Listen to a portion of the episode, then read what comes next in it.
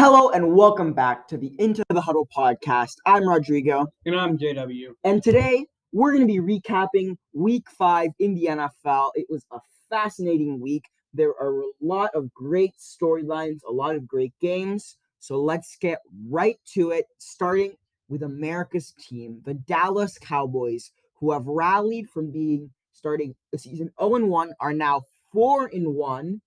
Dak Prescott got hurt in the first week. Cooper Rush got put in, and he has been pretty solid.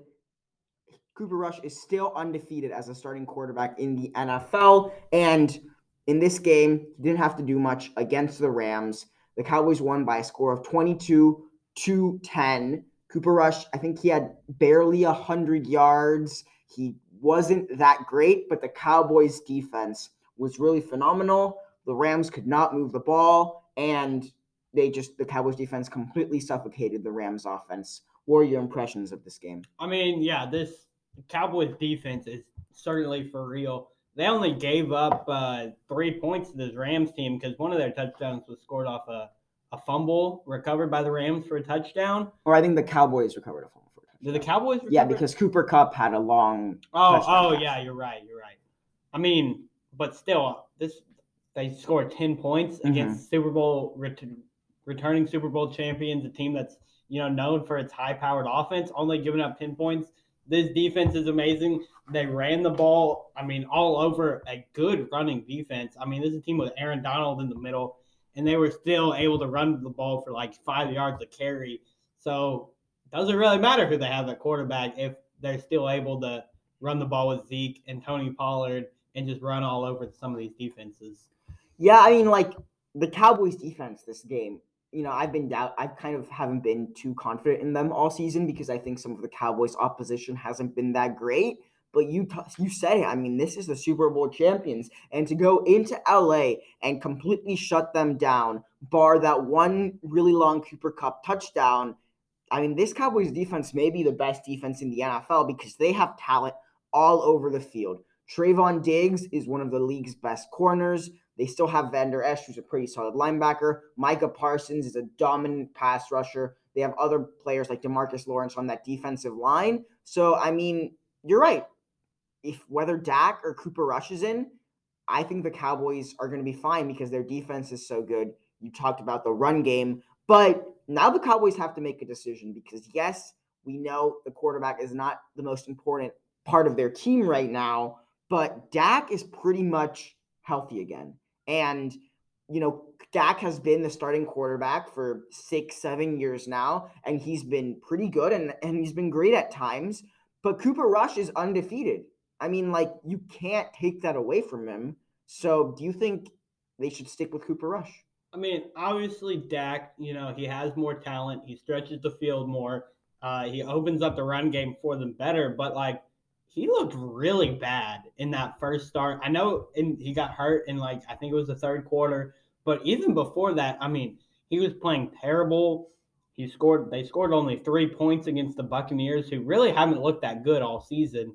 And I mean, he, he wasn't passing the ball well and since then Cooper Rush when he since he's taken over as the starting quarterback, I mean, he's he's managed his team to, you know, be scoring over 20 points every single game he started how do you not ride with the hot hand in Cooper Rush when Dak's one performance this year was terrible?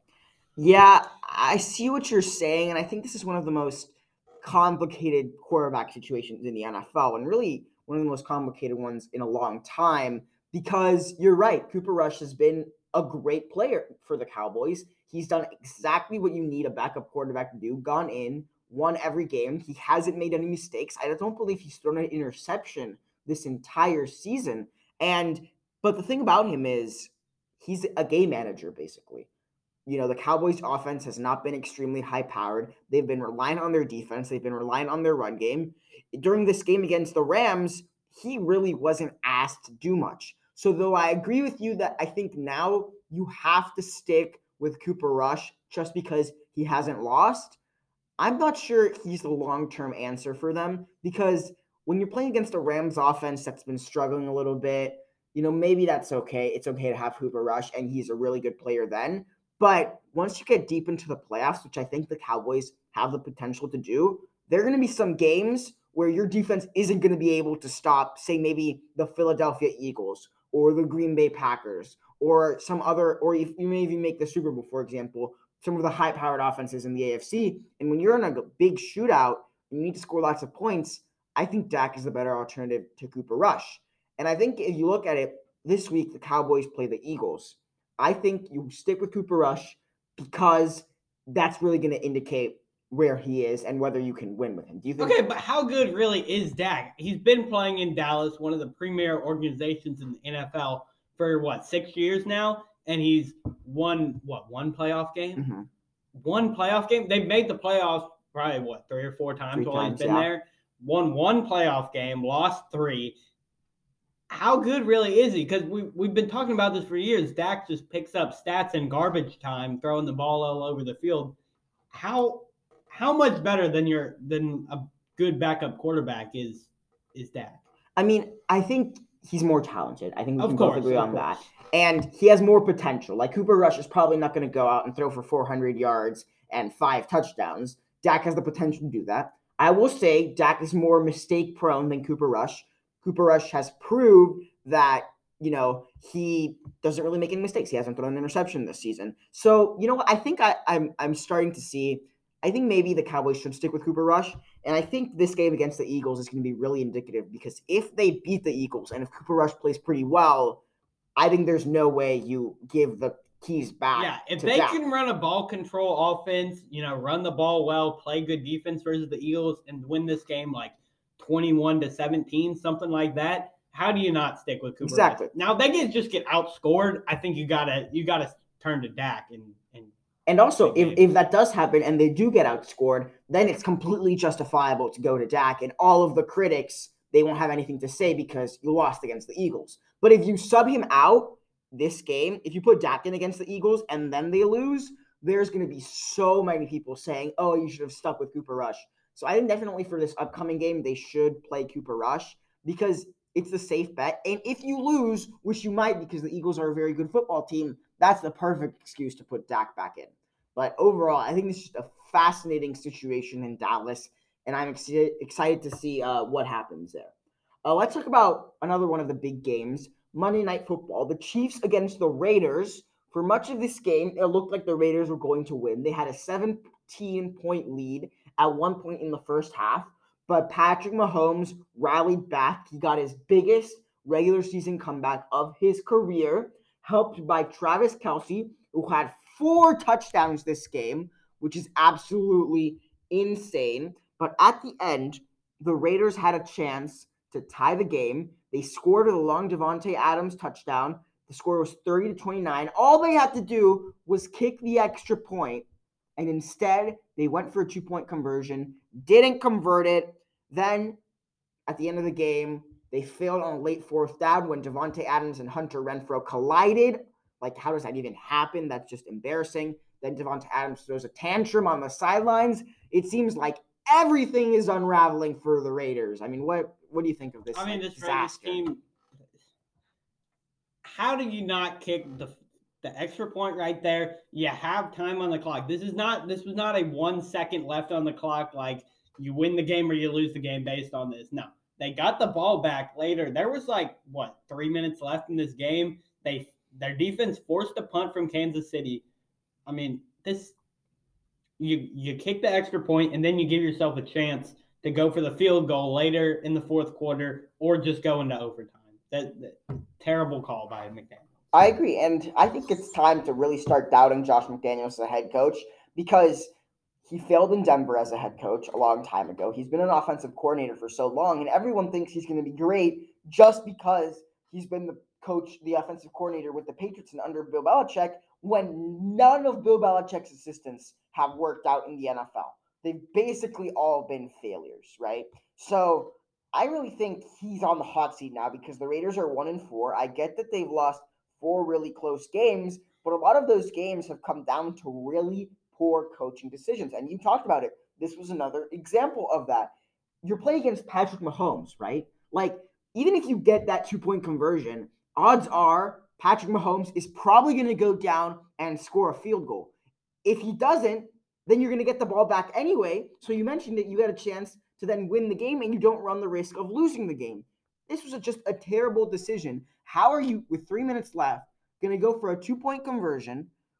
And and you, you didn't even have like a clever play call. Like I get it if you had some clever play design when you get Davante Adams one on one and you trust your matchup, that's fine. But they just ran it right down the middle with Josh Jacobs. And they were not even having that much success with Josh Jacobs all night. He was getting mostly bottled up. Exactly. I mean, I think he was a little he was he was good in the first half, but still that Chiefs defense has Chris Jones and you know a pretty solid defensive line. So I totally agree with you. That was the wrong play call. And you saw how frustrated the Raiders were at the end of the game. Davante Adams pushed a cameraman. He threw his helmet down. He was clearly very upset.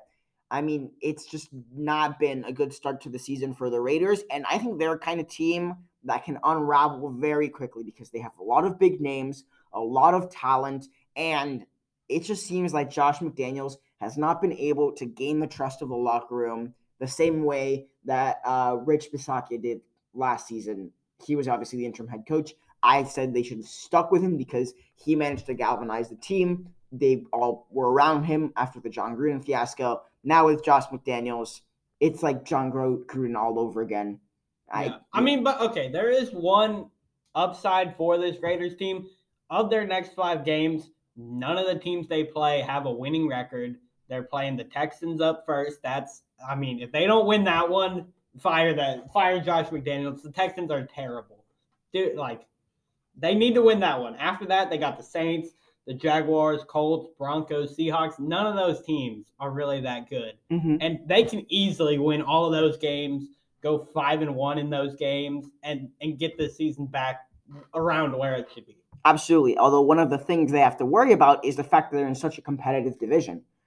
They play the Chiefs. They almost beat them, but they didn't. You know, the Chiefs are going to be pretty good. The Chargers seem to be getting back on track after two consecutive wins. So even if they do win their next five games, they're going to be what six and four that might not be good enough to win the division in the AFC West, or maybe even make the playoffs in the AFC, which is so competitive. Yeah.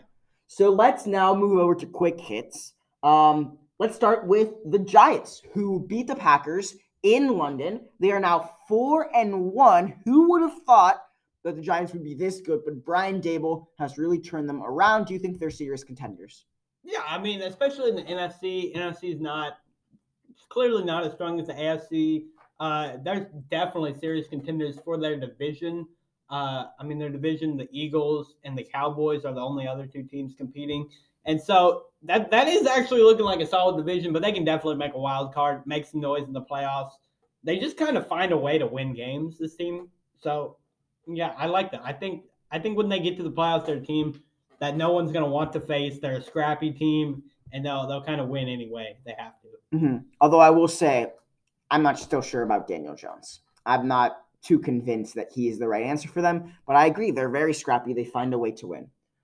Uh, yeah, and so the Panthers they they had a tough week this week. Fire their head coach Matt Rhule. Fire their uh, defensive coordinator. Should they just go all in for the tank and uh, trade Christian McCaffrey away to a contender, or should they build around him for the future? You know, uh, like two or three years ago, after McCaffrey had that insane season and the Panthers let go of Cam Newton, I was one of the people who said they should trade Christian McCaffrey now because this is the highest his value is ever going to be. A running back is not that valuable in the NFL. And because he's had such a great season, I think you could get two or three first round picks for him.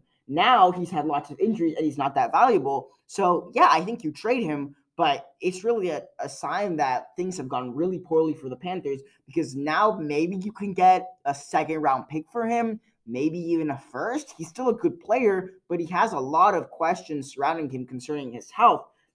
I think the Panthers, you you do have to rebuild. I know they have some good players on the defensive side of the ball. They have some good offensive linemen, but they keep it's the Panthers remind me a lot of the Colts, where they keep trying to put band-aids over a gaping wound at quarterback, right? Like the Colts, this is their fifth quarterback in five years. The Panthers is like their fourth quarterback in four years, right? They they tried making it work with Sam Darnold. They tried making it work with Kyle Allen and you know what was that quarterback's name from the XFL?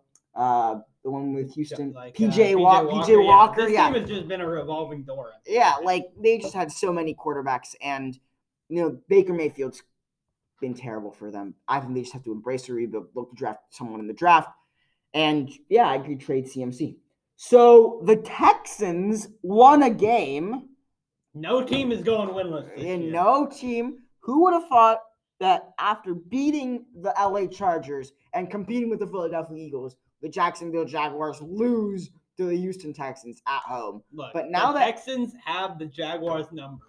You know, Yeah. out of any teams that have their number, that's probably the worst one. But hey, I mean, now that the Texans have won, who do you think the worst team in the league is? Because there's no one winless anymore. look, it I, it could still be the Texans. They they did not play well yesterday. That was the Jaguars and Trevor Lawrence kind of throwing that game away.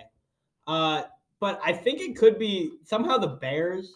They have two wins though versus the Niners in that super rainy, muddy Week One game against the Niners. So I don't really, I, don't re- I mean, can you really count that one as a win? That Mhm. that's more of a win for the weather.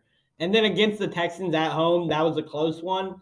But uh, yeah, I mean, the Texans, the Bears, these the Panthers, these are three teams that are, are clearly competing for that number one.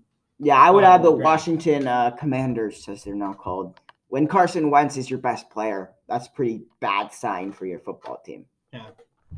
Uh, and then so the Ravens and the Bengals that they ended that game with Justin Tucker uh, making a great field goal to to win the game. Do you think he's the best kicker of all time? I think at this point he might be. I think I'm ready to put him up there. He is just so good. I think I saw a stat that he's like 94% on game winning field goals, which is crazy. I mean, pressure just does not get to him. He is fantastic. I think he might be the best kicker of all time. Maybe he's missing that like one marquee field goal to like make it to the Super Bowl or win the Super Bowl. Like obviously Vinatieri has two field goals to win the Super Bowl. So those put him up there. But I think in terms of pure talent, Justin Tucker has to be up there. And this was a huge win for the Ravens going up to three and two. The Bengals, I mean, the hangover continues. Um, one of the big controversies this week was the roughing the passer calls. There was one last night where uh, Chris Jones tackled Derek Carr. I think he fumbled, and somehow they called roughing the passer on Chris Jones. And then there was another one in the Falcons Buccaneers game, which iced the game, where the Falcons sacked Tom Brady. Like it was a completely normal sack. They called roughing the passer, and the Buccaneers won the game because of it. Are you concerned about this this trend Yeah, that's I going mean, on? this week was just a bad week for roughing the passer calls. Uh, and those calls, I mean, neither of the guy really tried to throw the ball. Tom Brady didn't try and throw the ball at all. He just got normally sacked, kind of thrown down a little bit, but that's a perfectly run of the mill sack in the NFL. And then Derek Carr, yeah, he he was kind of throwing the ball, but when he brought his arm back, Chris Jones swatted the ball down. So it it, just, it was just a normal tackle to me and I, I just don't I don't see what these refs are seeing. These are not like late hits. You know, these are on guys with the ball. They're just trying to make a play. I think we need to get away from a lot of these roughing the passer calls. Absolutely. Uh, let's now move into our predictions for week six. There are two really fantastic games, at least on paper. I know some of the games this year haven't lived up to expectations, but hopefully these will. Let's start with a three o'clock game on Sunday. The rematch from one of the best football games of all time, the divisional round game last year. The Bills come back to Kansas City at the Chiefs. Two huge teams, two great quarterbacks, two high powered offenses. Who do you have winning this game? Look, I got the Bills winning this game. The Chiefs, they're coming off of a, a super close win last week. Uh, I think that kind of gets them on on sort of an emotional high, and I just don't think they can they can continue the magic two weeks in a row, especially not against this really good Bills team. I think they're gonna gonna kind of put a stop to that. So I'm going to disagree here. I'm going to pick the Chiefs mainly because the Chiefs just kind of have the Bills number. It's kind of like their kryptonite. There's just something that happens every time the Bills play the Chiefs where the Bills just don't look good. I think they maybe won in the regular season last year, but last year in the playoffs, they were up, gave Patrick Mahomes 13 seconds to drive down the field and kick a game time field goal. So I think the Bills have the better team, but I think there's just something about this matchup where the Bills just they can't they like they're phased whenever they play the Chiefs. They just can't deal with it. I, I think I trust Patrick Mahomes to find a way to win this game against a better team. Also, another factor is that it's in Kansas City. We know that crowd is going to be wild because this has become such a big rivalry over the past few years. Now let's talk about the Sunday night football game. The Cowboys play the undefeated Philadelphia Eagles in Philly. Who's winning? Look, I got the Cowboys winning this one and a little bit of an upset. I think that run game can continue where they were last week. I think t- they lean on both Tony Pollard and Ezekiel Elliott, and I think they they run the ball well. They don't give Jalen Hurts a lot of drives, don't give him a lot of time. They let the defense work, and I think they win this one in, in kind of a slugfest, low scoring game. So I can see that happening. However, I think the Eagles have the better overall team. I think they have the momentum. They're playing at home. And Jalen Hurts has been really good this year. I know they kind of didn't play as well against the Cardinals last week, but I think I trust Jalen Hurts a little bit more than Cooper Rush. I definitely think it's going to be very competitive. These are two very good defenses. So I think in a close one, because Jalen Hurts has been so electric, he makes just he'll make like a few amazing plays that completely changed the tide of the game when it looks improbable for the Eagles. So I think in an extremely close game, the Eagles win this one. So that's going to do it for this episode of the Into the Huddle podcast. Thank you so much for listening. Make sure you stay tuned next week for a recap of week six. And uh, make sure to once again subscribe to our podcast to stay notified whenever we, we post a new episode. Make sure you share it with your friends. Thanks and see you next week.